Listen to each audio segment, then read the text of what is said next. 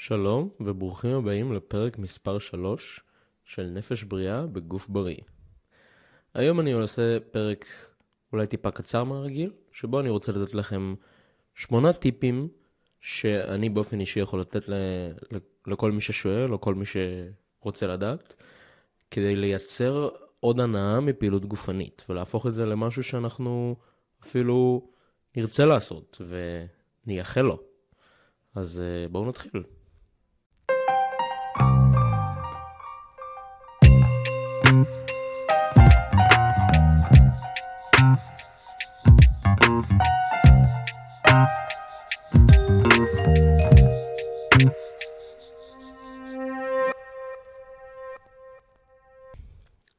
אז הטיפ הראשון שאני יכול לתת זה, תתנסו בפעילויות שונות.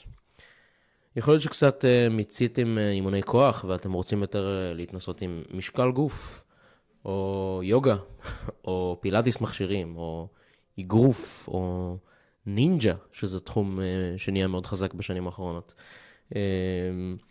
וזה בדיוק הגיוון שאתם צריכים כדי לגלות את ההנאה ש...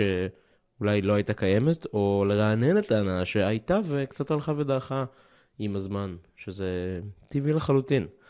אז uh, יש כמה דרכים לעשות את זה. אם אתם כרגע רגילים לעשות, נגיד איזה שלושה או ארבעה אימוני כוח בשבוע, אז אתם יכולים להחליף אימון אחד של כוח בשבוע באימון של, לסתם דוגמה, קרוספיט או שחייה. Uh, זה משהו שיכול להכניס יותר עניין, לאפשר לכם ללמוד מיומנויות חדשות. אתם לא חייבים ללכת לקיצון ופשוט להחליף את כל הפעילות שאתם כרגע עושים בפעילות אחרת, אלא צעד צעד, להתנסות עם זה טיפה. הטיפ מספר שתיים שאני יכול לתת זה, תציבו יעדים ריאליים ותשיגו אותם.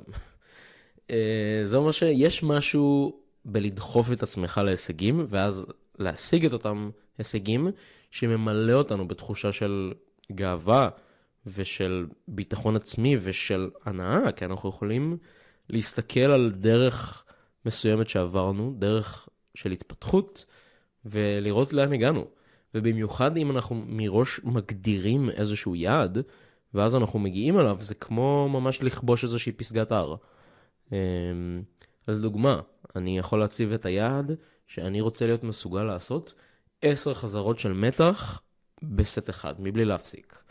זה יעד שהוא לחלוטין בר השגה להמון אנשים, ואם אתם תתאמנו בהתאם ליעד הזה, ואז תשיגו אותו, נגיד עכשיו אתם יכולים לעשות מתח אחד בקושי, ואתם תתמידו ותקפידו, ותוך איזה כמה חודשים, באמת אגב זה לא ייקח הרבה זמן, זה ייקח אולי איזה בעבודה, עבודה טובה, זה יכול לקחת לכם איזה חודשיים שלושה, להגיע לרמה הזאת, חודשיים שלושה ארבעה, מקסימום ארבעה, אז אתם תוכלו להסתכל אחורה, כשאתם כרגע עושים עשר מתח בסט אחד, ולהגיד וואו, זה אני שלפני כמה זמן בקושי צריך לעשות מתח אחד, והנה, אני עושה עכשיו עשר בסט אחד. איזה, איזה מטורף זה. איך הגשמתי את היד הזה שרציתי להגשים. כל הכבוד לי.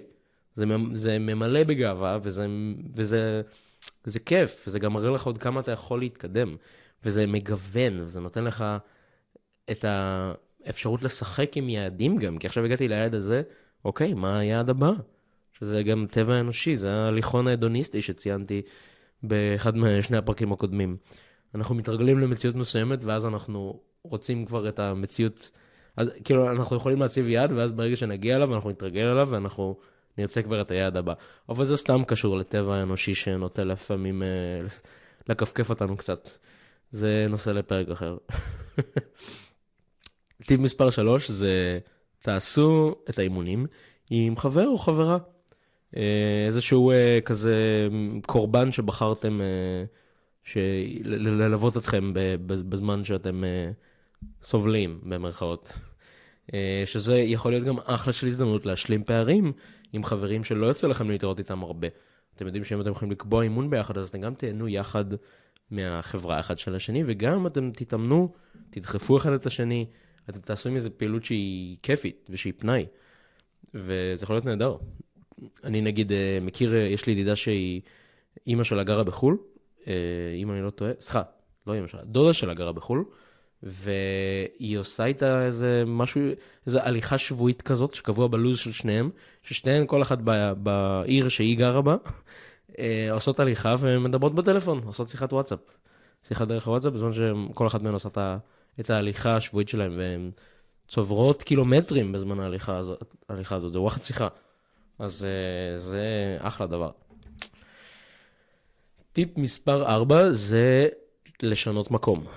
מה שנקרא משנה מקום, משנה עניין. זה אם אתם מתאמנים בחדר כושר נגיד, אז uh, תנסו להתאמן בחוץ.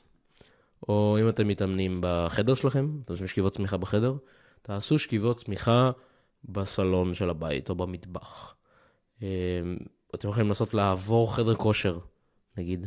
שינוי קטן בסביבה יכול להיות שינוי מאוד מאוד משמעותי בחוויה, ובאופן כללי אני גם הייתי ממליץ לאנשים שמתאמנים הרבה זמן באותו חדר כושר, לנסות לעבור חדר כושר, באמת בשביל שינוי האווירה. זה יכול לגלות לכם עניין חדש באימונים, זה יכול לגלות לכם מעגל חברתי חדש לחלוטין, כי יש עוד הרבה אנשים שמתאמנים בחדר כושר הזה שאתם יכולים לדבר איתם, ובאופן כללי זה אחרי תקופה של איזה שנתיים בחדר כושר, אני הייתי ממליץ, תנו צ'אנס לחדר כושר אחר. טיפ מספר חמש, נכון? חמש. להיעזר במאמן או מאמנת. כי חוץ מזה שזה יהיה באמת כנראה יותר יעיל וממוקד למטרות שאתם רוצים להגיע אליהם, והשאיפות ספציפית שיש לכם בתחום, כי יש מישהו שבעצם מסתכל עליכם ומוודא שאתם עושים את זה נכון, ואתם בתקשורת קבועה איתו, זה יכול להיות גם פרונטלי, גם דרך האינטרנט, אבל הוא מישהו מוודא שאתם הולכים בדרך שאתם אמורים ללכת בה. יש משהו מאוד מאוד נחמד בידיעה הזאת, ש... שעוזר גם להתנתק מנטלית מהסטרס, של אתה כל הזמן צריך לוודא לגבי עצמך שאתה מתקדם, ולהיות ערני לכל הסממנים הקטנים שאתה אולי חווה, ולהתאים את האימונים שלך בהתאם. זה מוריד מכל זה, כי יש מישהו שעושה את זה בשבילך, ואתה יודע שהוא משגיח עליך, ושהוא דוחף אותך להצלחה, כמתבונן אובייקטיבי מהצד. אז זה משהו שיכול לעזור עם האלמנט הזה של הסטרס. טיפ מספר שש, זה, וזה יישמע אולי קצת מצחיק, תלבשו בגדים נוחים. אני מאוד אוהב את הבגדים שאני לובש לספורט.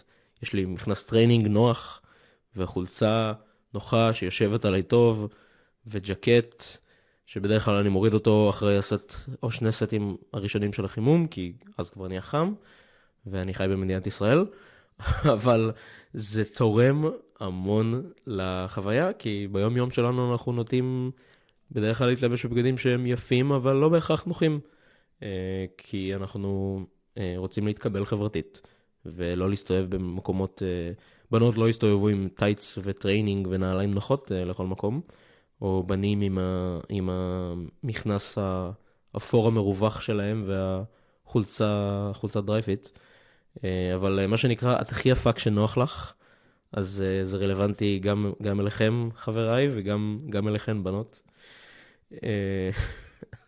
טיפ מספר שבע זה שאם אתם במכון כושר, או שאתם עושים איזשהו ספורט קבוצתי כמו קרוספיט, נסו להתיידד עם האנשים לצדכם.